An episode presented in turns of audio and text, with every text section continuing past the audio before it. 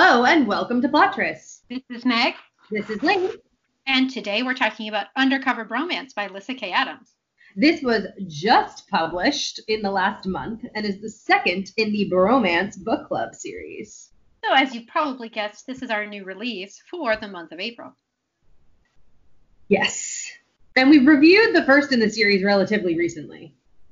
We did, uh, and we liked it. We actually, I would say, really liked the first one. We had some slight issues with it, but uh, I, I mean, I'm speaking for myself, but I really liked the second one a lot. So, as usual, we'll start with the book jacket. Braden Mack thinks reading romance novels makes him an expert in love, but he'll soon discover that real life is better than fiction. Liv Papandreou has a dream job as a sous chef at, a, at Nashville's hottest restaurant. Too bad the celebrity chef owner is less than charming behind kitchen doors. After she catches him harassing a young hostess, she confronts him and gets fired. Liv vows revenge, but she'll need assistance to take on the powerful chef. Unfortunately, that means turning to Braden Mack. When Liv's blackballed from the restaurant scene, the charismatic nightclub entrepreneur offers to help expose her ex boss. But she's suspicious of his motives. He'll need to call in reinforcements the Bromance Book Club. Inspired by the romantic suspense novel they're reading, the book club assists Liv in setting up a sting operation to take down the chef. But they're just as eager to help Mac figure out the way to Liv's heart, even though she's determined to squelch the sparks between them before she gets burned.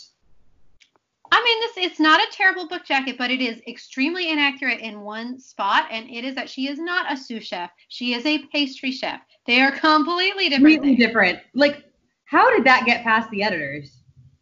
No clue, because it's a big thing. Yeah. But other than that, yeah, other than that, not too bad. I think it gives you a good idea of of the playfulness of the book as well. Yes, I think that the vibe is right. Mm-hmm. So again, we've talked about this before. We can forgive some inaccuracy if if you if the vibe of the book jacket is right. Absolutely.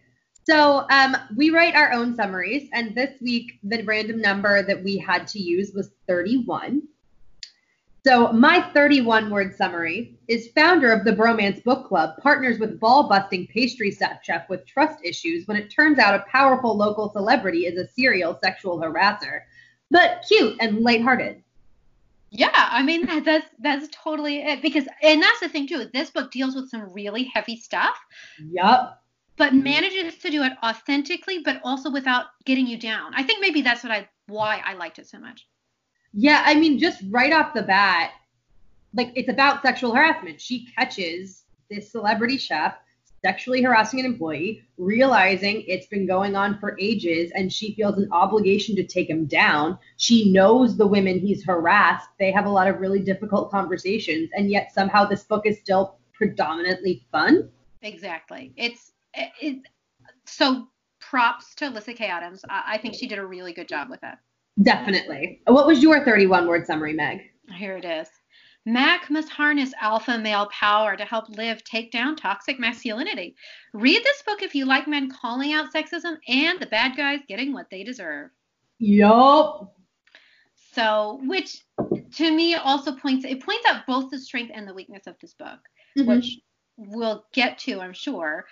But the the whole point of these books, of these books in this series, is that romance novels do deal with real life issues and they can help you deal with it. On the other hand, we are reading a romance novel, so when the trope gets called out in while you're reading, you kind of know that that's what the book is going to be about too. So, yeah. Yeah, and I think this is a good place before we dive into the tropes. So the first book was about a marriage in crisis and the book selected to help the guy through the issues with his wife was a historical romance about a marriage in crisis. And the story was set up so that the main character who was being inducted into the romance book club was sort of alternating chapters as excerpts from the book they were reading. And then there'd be scene, the next chapter would be scenes from their actual life, and there'd be a lot of really obvious parallels. I was a little bit nervous about that formula being applied, one again, and two to a romantic suspense book. Mm-hmm. And she does away with that formula entirely. So this time, the main character is the guy who founded the book club. He cho- chooses a modern romantic suspense set in the present day. And while there are discussions of that book, it is you're not getting excerpts from it constantly as like an obvious parallel. Yeah, I think there's really only one time in the book where there's a there's a paragraph that's taken from the book. Right, but- like Lane, I liked that a lot. Mm-hmm. So I liked the change, and I thought it worked better. And I think I, it's not even necessarily a question of better or worse for me. It's just it would have been something I think difficult to do again without feeling really played out. Yeah. And I like that she found a way to keep the book club framework without necessitating reliance on the fiction. Yeah. Yeah. Uh, we also, before we get to the tropes, we do have one of our features for this book. It's Gentleman Jackson's Get Fit Workout. Uh, in this one, it's for the rich nightclub owner. I laughed out loud when I read this line. You knew, you knew I was going to put this in here, didn't you? Yes. So, just to give you some background about what Gentleman Jackson's Get Fit Workout is. So, for us, we will mention it whenever it is mentioned in the text explicitly why the hero is looks so good, why his body is so hot. Especially when it's a very odd reason that makes no sense. Exactly. and in the last one, it was kind of great because basically the reason is because he had to work out for his job because he's a baseball player. So, uh, kind we kind of loved it. Mhm. in this one, okay, literally he he has so he has a lean body that you get from jogging and genes. And I'm not talking about jeans J E N S. No, no, no. This is G E N E S. So it's not he does his body's not slim because he's wearing genes. No, it's because his father and mother gave him some great jeans, I guess. I mean, I would love it if all it took to stay in like rippling ab good shape was jogging most days. hmm I do I mean- not believe that is the case Yeah. for most people. Yeah. Look, I jog, I run, and I will say that it's probably the exercise that I find keeps the weight off the most. That said, it does not build muscle. Jogging is like doesn't build muscle at all. It will get the fat off your body, but you don't put more stuff on. I'll just say that. There's no like weight training or resistance or anything like that inherent to running. Yeah. So yeah, I mean, granted, I get it. This dude does hang out with a bunch of pro athletes. So I get why he would be image conscious. Yeah. But to throw away like, oh, it's not much work, I just run sometimes was pretty hilarious. I mean, to be fair, he doesn't say that. This is from Lyssa Kay This is from uh, Liv's perspective, but but still, but still, I it would have been nice to see him going to the gym once in a while. I, oh, although you know what, I also love it because it's even better for Gentleman Jackson's Get Fit workout. That's true. That's true. And then, oh well, they do mention that he does celebrity golfing. Right, as a workout. Yeah, I mean, I, they don't say that it's a workout, and they don't say that he's hot because of it, but he does I mean, do it. I'm just saying, the sport that requires the least time in the gym is golf. 100% so true. I'm not saying you can't benefit from being fit as a golfer. Like clearly Tiger Woods proved that there are benefits to hitting the gym, but the golf in and of itself is not going to build your body up. Mm-mm. Nah, it's not. It's not. And neither is the jogging. So- Hey, I guess that's the where the genes come in. sure. All right. So the the tropes and uh, some of these are made explicit just because this is the kind of book that we're reading. We're reading a book, a meta book, a meta novel about a romance novel. Uh, and so the the major trope here is the enemies to lovers trope. So they from the first book, which is when Liv and Mac met, Liv cannot stand Mac. She just can't stand him. She thinks he's a major dude, and he knows he's hot, and that's enough. Yeah, exactly. And you know what? I'm gonna be honest. I probably, like Liv, would have had a knee-jerk reaction about Mac if I had just met him. Yeah, it was so rude. Yeah, but well, and also he looks and sounds like a bro douche, a douche Yes. bro. Like however you want to say that. That's how he seems. He like he owns nightclubs. He like wears golf shorts all the time, which Mhm. is pointed out several times in the book. And he took her Chinese food, which I would have been pissed. Yeah, definitely. So I was feeling Liv. I I've heard through the grapevine that people didn't like Liv because they felt that she was like too aggressive. And I was like, What? nah, like that's maybe I also liked this book because like yeah, I can see a lot of myself in Liv. No, Liv, I had no problems with her aggressiveness. We'll we'll get to some of my like what things I thought were pretty inauthentic overall, but my problem was not Liv's character development. All right, so enemies to lovers. Uh, there's also the trope where he wants to protect her. Right. So she gets fired from her job because she witnessed the sexual harassment, but it happened to happen on a night when she dropped a very expensive dish in front of her boss on Mac's date's lap. Yep. And so Mac feels in some way responsible for her current plight because, you know, he was a part of the chain of events that led to this whole thing happening. And then when he finds out the re- the real reason that this guy is a gross serial sex offender, he becomes like doubling down. Okay, not only do we need to stop him, but I need to protect Liv that I know how gross he is. I can't put her in danger. Yeah. And then I do have to say I really liked it because the the book that they're reading is The Protector. So Uh-huh. it, very well done. Very well done, Lyssa Kay Adams. Very well done. Tongue in cheek.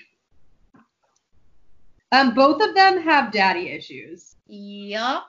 Some So- serious daddy issues in their past. she has the same daddy issues basically her sister did, minus one incident which she tells her sister about in this book. Um, so if you read the first one, you pretty much know what hers are. Mhm. He tells everyone his father is dead, but it turns out he's just an awful person.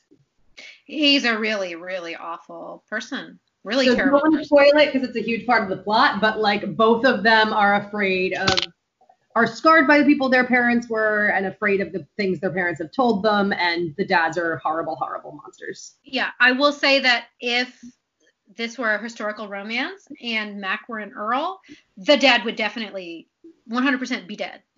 Yes.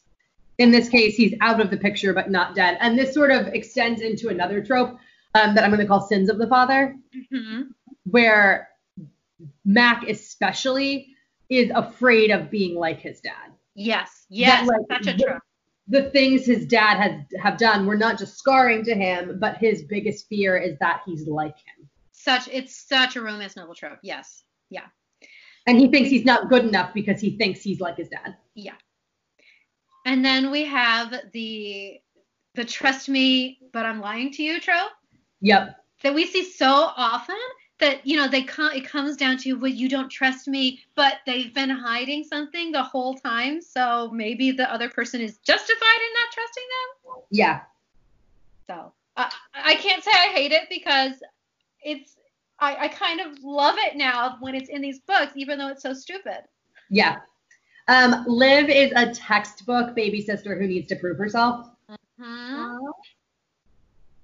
and yeah one of my favorite tropes here is someone's coming so how do you hide in plain sight you make out on the street Well, no, in this case, in a gross bar. Yeah, in this case, it's in a gross bar, but it's you know, it's like the quintessential Indiana Jones kiss, Yep. the quintessential video game kiss. Like Mhm. it's the kiss that you see so many places where you know they maybe they weren't ready to kiss really, but they're gonna give in and do it. We just saw it in the It's back. along. Like it's gonna take them so long to get there on their own that their Yeah. first kiss needs to be a ploy as a part of the plot. But then once they kiss each other, they find it so hard to keep their hands off each other. Yeah, I mean, I I love it. Yes. This is such a great trope. I love it. So well executed here too. Yes.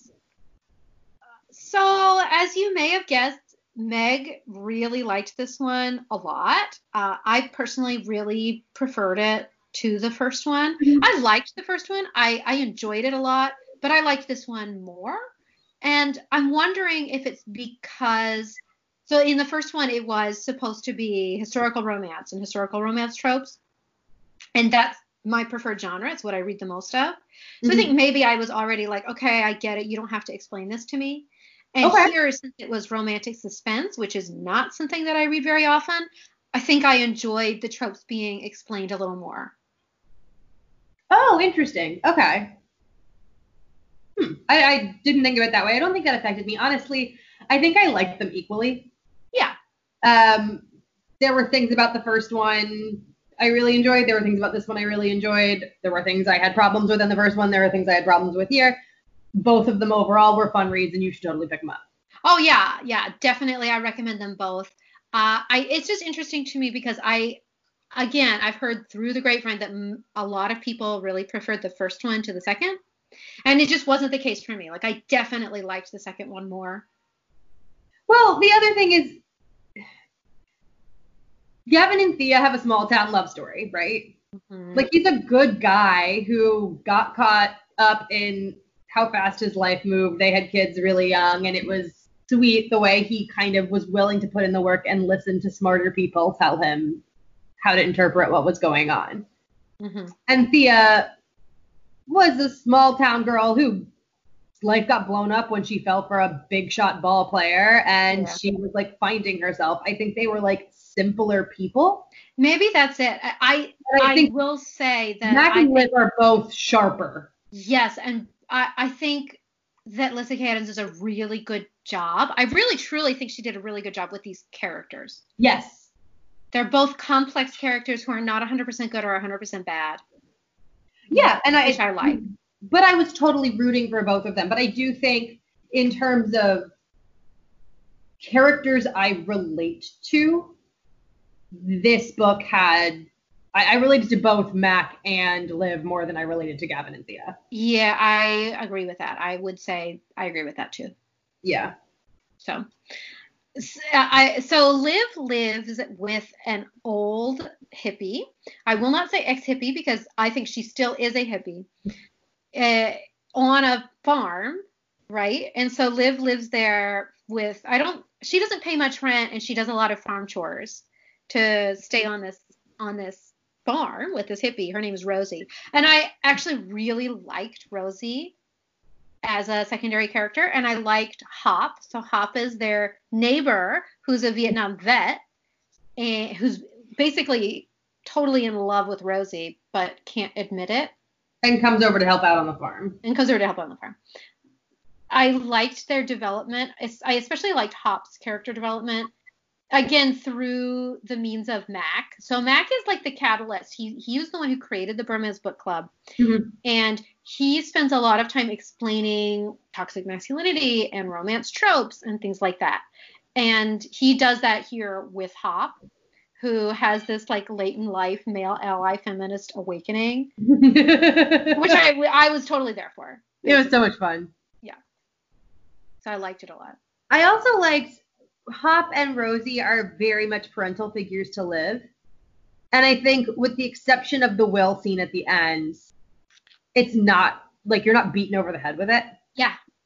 And I feel like a lot of authors would have given into the temptation to have Liv reflect a lot on how Hop and Rosie were part of her like healing process from her traumatic childhood. And I'm very grateful that didn't get spelled out. I agree. It's it was well done, and they were they were actual characters on their own, which I really liked. Without getting too much page time. Exactly. and not like any inauthentic scenes from their perspectives or Yes. yeah it was definitely well executed Yeah. i do have to say though so as meg mentioned in lieu of actually paying real rent liv helps out on the farm and i think one of the funniest scenes to me so she gets up at like six in the morning showers blows out her hair puts on a full face of makeup gets upset the second she walks outside and realizes it's misted and she did her hair for nothing gets gross feeding the chicken, plucking the eggs, like covered in chicken shit, and it made and then goes to work. But it all made no sense to me because if you have a gross chore or a gross activity first thing in the morning, don't you do it and then get ready? I mean, I would definitely do a gross tour and then take a shower. I agree. That you. said, Mac has a habit of showing up early, so she's perfectly done when he's there at 6:30, even though she's feeding the chickens. So I also get the point. I also get the motivation for that too. I get I see both sides. But she doesn't know that he's coming. I just think it's hilarious. Like, I'm sorry, but the mornings that like I do yoga before I do anything else, Yeah. I'm disgusting. Yeah. I Well, don't you know, get I'm, ready before I go work out. you know, I'm a disgusting person anyway because I don't ever put makeup on, or I I don't take showers in the morning either. I always take my showers at night. So I meant more the like she's doing her hair before the chicken shit. I do get it. I do get it. Like I wouldn't take a shower and then go on a run. Like Right. wouldn't happen. Like that's you're not a disgusting person because you do those things in the logical order. That's true. That's true. But I, I was put off. I was like, wait, she's getting ready to go feed the chickens? What? Yeah. Yeah. So speaking of disgusting things, So as we mentioned, the first kiss happens when they're in a stakeout in a like disgusting college bar. And the bar is disgusting and like is described in detail. And then they have to hide in the bathrooms. And I mean for anyone who's ever been to a college dive bar, and like this is all described in graphic detail, and a girl pees while they're in the room. And then they also like spend a lot of this book describing the Russians' bodily functions and how gross they are. And I have a really low threshold for gross stuff, and I will say this book passed it for me. it's Like, it's there were tough for Lane. There were too many moments, especially in the midst of what was supposed to be simmering sexual tension, where like the ambiance and bodily functions were described in detail and they were disgusting, and I could not. I hated it. Yeah, it's.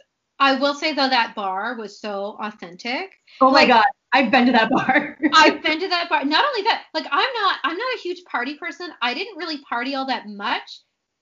I, like my entire college career, I probably went to the bar three times. And wow. yeah, and yet it, it is so authentic that out of the three times that I went to the bar, things like this like actually happened to me. Yeah. like I remember I so I remember getting drunk and then my friend and I went in the bathroom together and like we like peed. You know, I was like, I'm not gonna look, you know? so I'm like, this happened. This would totally happen. So that's the thing too, is like yeah, even though it's disgusting and it feels like it's over the top, I'm like, actually this totally is so authentic. I just needed less of it because of who I am, not It's because fair. it's bad writing.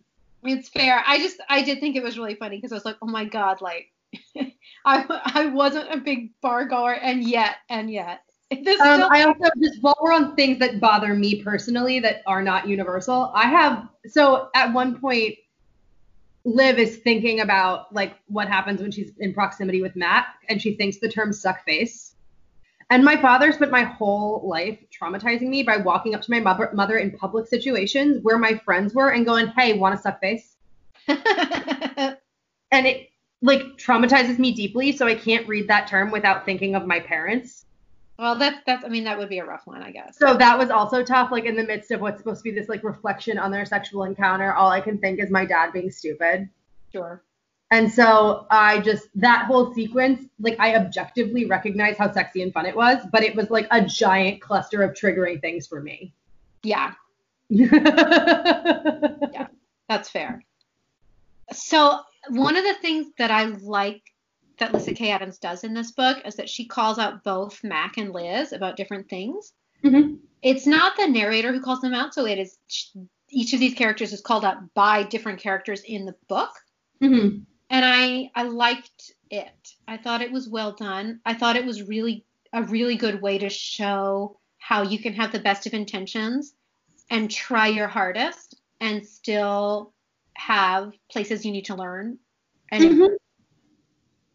so I liked it a lot. So Yeah, for example, more- yeah, go ahead. I was gonna say Mac's whole thing is that he's like an expert from both romance novels and the other media he chooses to consume on the right way to do things and the right way to treat people. But that results in him sort of being the guy who always thinks he knows what's best for everyone else. hmm And even when he knows he's being smothering or not necessarily respecting Liv's autonomy, he has a hard time letting go of this idea that he knows best. Yeah. And I think having him articulate why women need independence while hiding things from her and trying to operate without her was like really well executed. Yeah, exactly.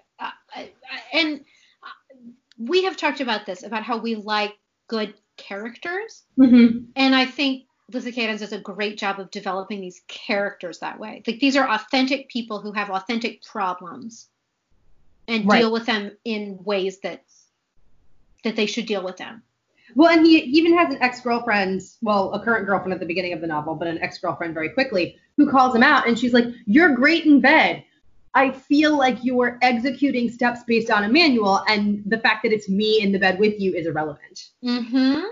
And I thought that was a, a very he- heavy-handed way of expressing the like emotional intricacies of it, but it was interesting. It was this thought of like, you can do all the moves right, but if you're not actually doing them to the person, they know it. Yeah. Well, I also like how the, the girl was like, look, you're really good in bed. And let's be honest, that's part of the reason I stayed with you for so long. that was really good. She's like, but, you know. At a Uh, and- yeah. Yeah. Uh, and then Liv gets called out too. So I mean, she's she's sort of a heroic character because she wants to take down this sexual abuser, the sexual assaulter, right? Um, Right. the celebrity chef. But at the same time, she has she comes in for her own share of not doing things, not being super sensitive. Like she does end up being very victim blaming, uh, and she does. She's like, well, I wouldn't have stood for that. I can't believe that you let that happen to you. and, and she never says that to someone who was assaulted, but she says to people unknowingly, like, I can't believe this happened. And then they internalize it and aren't willing to open up or be honest with her because she comes across as so judgmental. I thought it was a really interesting choice to have Liv witness sexual assault rather than be sexually assaulted herself Mm-hmm. because I think it put the context of the narrative like we talk a lot about how it can't be the job of the victims to advocate all the time but I mean we as a society but you also have to respect the limits of the victims when advocating for them and I think this book does a decent job of delving into how complex that can be Exactly. and where Liv fails at it. I had some problems with the depiction of the way victims behave, but they I, I thought Liv's character was well executed in this context. Yeah, Yeah, exactly. That's that's what I liked. I again, I like complex characters. I thought that this was a really good way of pointing that out. Mm-hmm. And then also you as a reader think at least I as a reader thought about what how I would have reacted. You know, what would I do in this situation? You know? Mhm. So I liked it. I also thought that the male bonding was actually authentic. I'm not, I don't male bond because I'm not male. Um, but I don't know, like they, like, yes, they make fun of each other a lot, but they're also very supportive of each other. I don't know. I just, I liked it. That was one of the things that for me got a little too hokey. It, it is hokey. It, I'm not going to say it's not hokey because it, it, it is, but I also liked it. Yeah, I mean, I like men showing up for each other and being helpful in ways other than just like drinking at the bar and venting. Mhm. But I did. I don't know, like to a degree, I feel like as complex as Liv and Mac were, all the supporting characters end up being paragons of virtue in a weird way. Yeah, I, I mean that's that is the thing is you have to. Yeah, no, it's it's true. It's true. What do you? How, how do you do this? It just ends up being so wholesome, honestly. It's very wholesome. and but- that's adorable, but also eye rolly. Well, that uh, that is the issue for, of both of these books for me, is that Yes. they are they again these are novels about novels. So, for example, Mac literally says so. This is a quote from the book when they ask him why does he read romance novels. He says, "Good people always won in those books. Men were always heroic, and if they weren't, they got what was coming to them."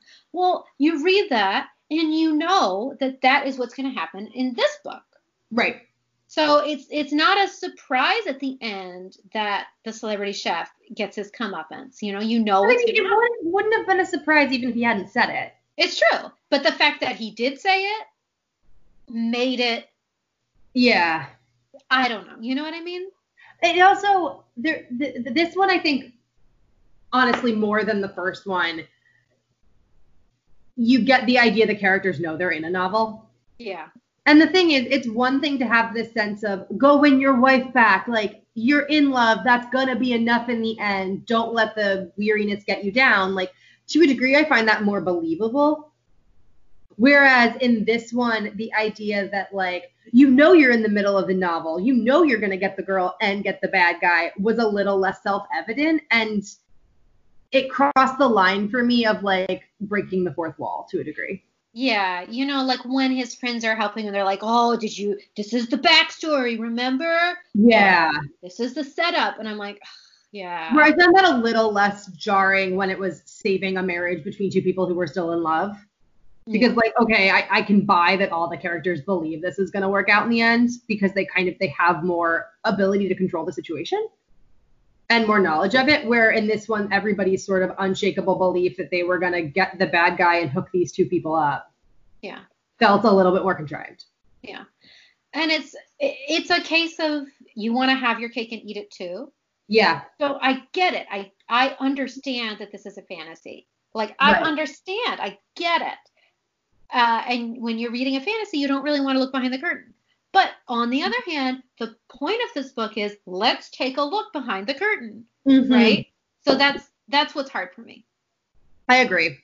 Um, one thing I really want to praise is so obviously, as this is a romantic suspense, after a grand confrontation with the bad guy, a wrench is thrown in the relationship between the main characters.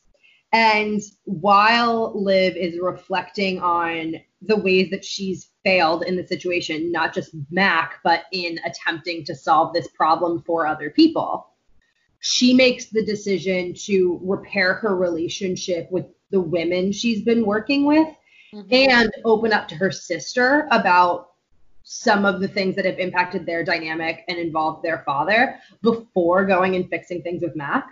Mhm. And I actually really like that choice. Yeah. Like I think in terms of seeing how she has to grow as a person, it was refreshing to see her recognize that her problems didn't stem from him. yeah. And I thought it was nice in a romance novel to see characters who just hooked up and were dating and were really into each other, but to see one of them acknowledging that these other relationships at this point in time are still more important. Yeah. But like, yeah, your best friend of several years and your sister are more important to you than the guy you've been dating for six weeks, no matter how much you think you like him. Mhm. And I liked, I think, I, I don't know that I've ever read a romance novel where familial and friend relationships were authentically prioritized. That's interesting. Okay, so I now I have some ideas for the next next series we have to get into. I mean, there are no- there are a few that are good. Especially historicals, right? Like we love the oh god, the Tessa Dare series with Girl meets Duke. yeah, Girl Meets Duke. Like those friendships are fun, but they are plot devices ultimately to get to the romance. Where I feel like this goes to say Lyssa Kay Adams built an, a, like a believable world and believable characters. Like, no, you buy that Thea is the most important person in Liv's life. Yeah. Yeah. And that's okay. It's like it doesn't lessen her feelings for Mac or the fact that they're perfect for each other. It's that she and her sister have some shit to work through. Yeah. I would say Eloisa James has some really good series that has that have some really authentic female friendships in them.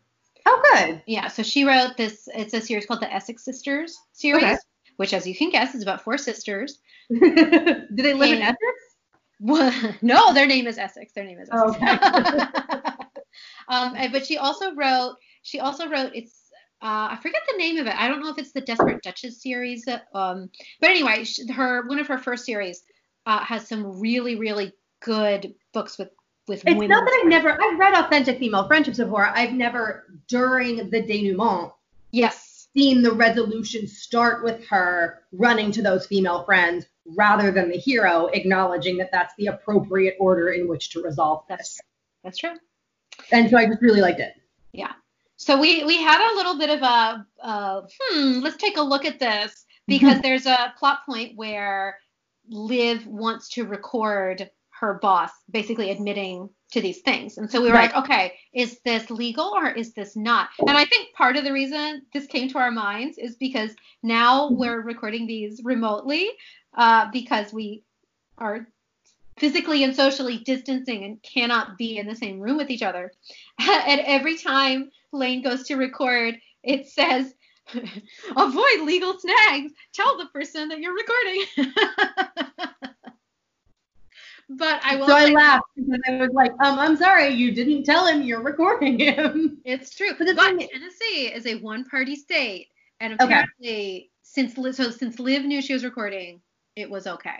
And it's not like it needed to be permissible in court. They were yeah. using it to slander his reputation publicly, not try him. So I like that was more of a joke because I have to tell you all the time I'm recording you. I know, but then I was like, wait a minute, I'm gonna look this up, and I was like, so uh, technically, apparently they didn't break any laws. So. Good to know. Interesting. Um, so we've pointed out that this book deals with a lot of heavy issues, and largely, I think, especially where the characters are concerned, it does pretty well. But there were a couple of places where I thought it was handled less deftly, and I just mm-hmm. wanted to call it out. One, there's a subtext of class conflict through this that doesn't feel very well handled. Um, Mac's first girlfriend that he's dating at the beginning of the book is super uncomfortable with his ostentatious displays of wealth.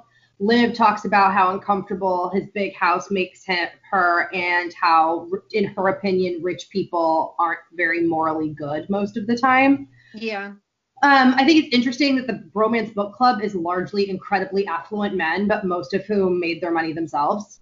They don't come from money. That said, I find it very disingenuous that Liv spouts her mouth and runs her mouth about rich people like this all the time. What in the book she interacts with a grand total of one person who's not a millionaire. Yeah. And when her grand plan revolves needing involves needing tickets to this very exclusive gala, she has several people who can just pop up with a ticket for her. Yeah. And she gets fired at the beginning of the book and blacklisted. And she makes a big show about needing to fix this on her own and be independent. But ultimately, she's like, okay, I have three months until I can't pay my bills. But what's going to happen to her if she hits those three months? She moves in with Thea. Right. She moves in with Mac. Like, yes, she doesn't want to take other people's money, but she ultimately has a massive safety net. And I say this as somebody who did too. Like, I made a big show in my early 20s when I was making 30 grand a year when my car broke down of handling it myself and selling it and buying a new one and handling all the budget and I was sort of at the max. I didn't have a whole lot of extra cash flow. But ultimately, while it was great that I did it myself and I was really proud of myself at the time, reflecting back now at 30 on handling that, the reason I was able to do it is because it wasn't very much of a risk. Yeah. Like if I hadn't been able to make that car payment or if I'd lost my job suddenly, mommy and daddy were there to take care of me. And my parents aren't wealthy, but I think Liv, this was one of those moments where Liv struck me as very young. Yeah.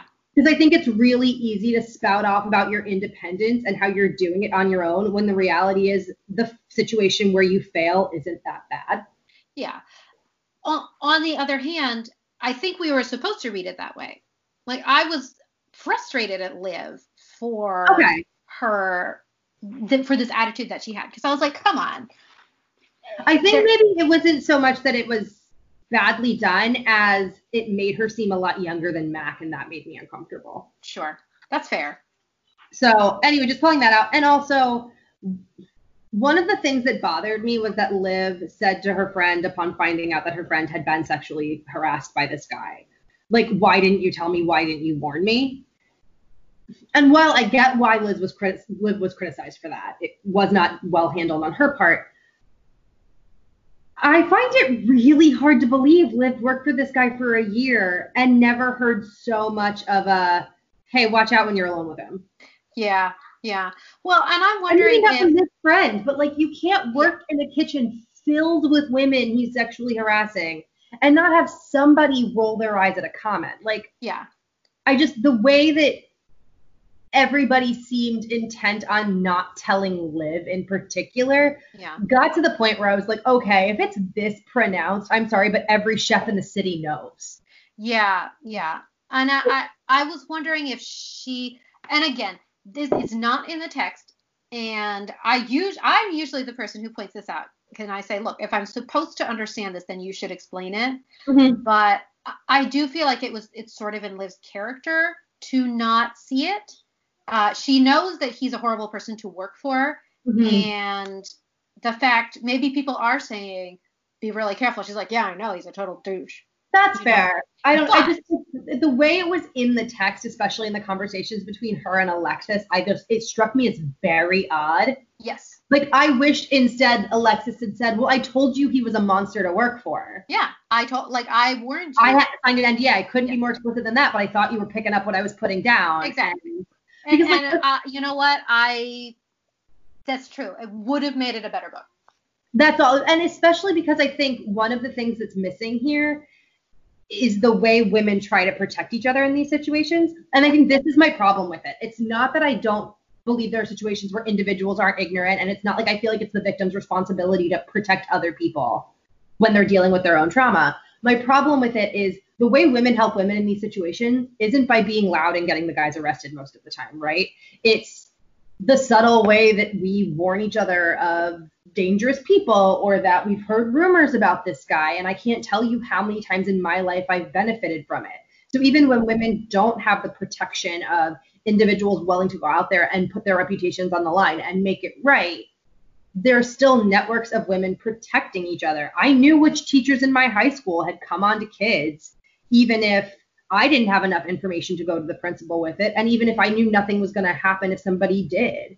I mean, I was in situations in college where, you know, professors would invite me out or invite huge groups of people out, and I knew the difference between the ones where it was a legitimate learning opportunity and when, hey, look out, this is how he selects his victims.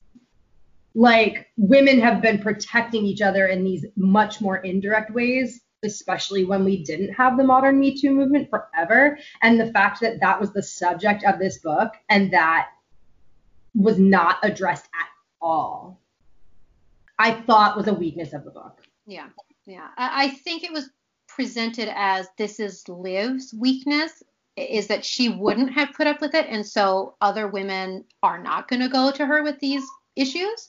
But it should have been more explicit.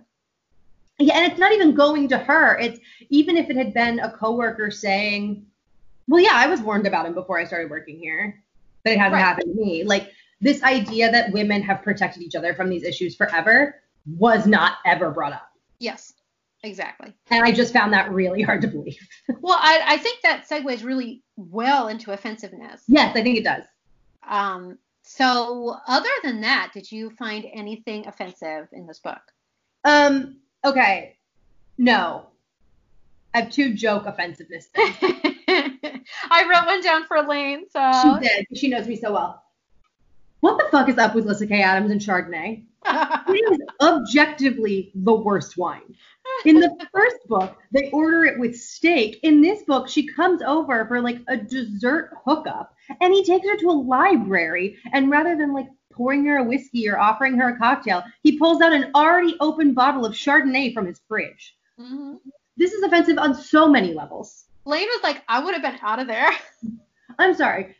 Like you offer specifically Chardonnay by especially like it's not like they were having fish or chicken and it was the wine he'd selected to pair. Like this was the hey, pre-booty call, you're coming over, want a drink to relax. I've got some Chardonnay in the fridge. Well, and I think Ugh.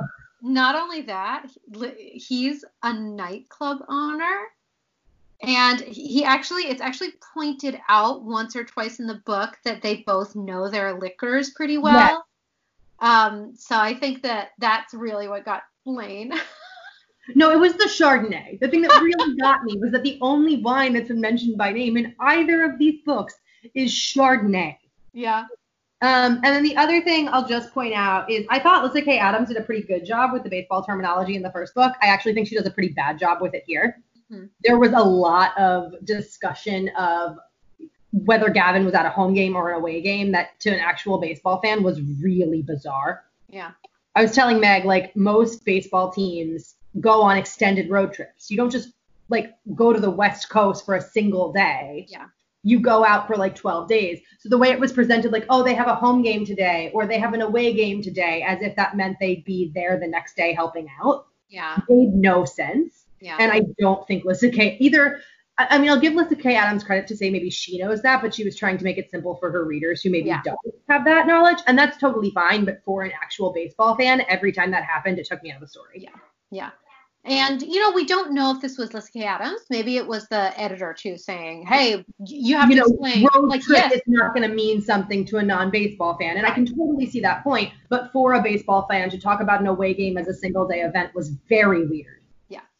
All right. So sexiness. I mean, this book did have some explicit sex scenes.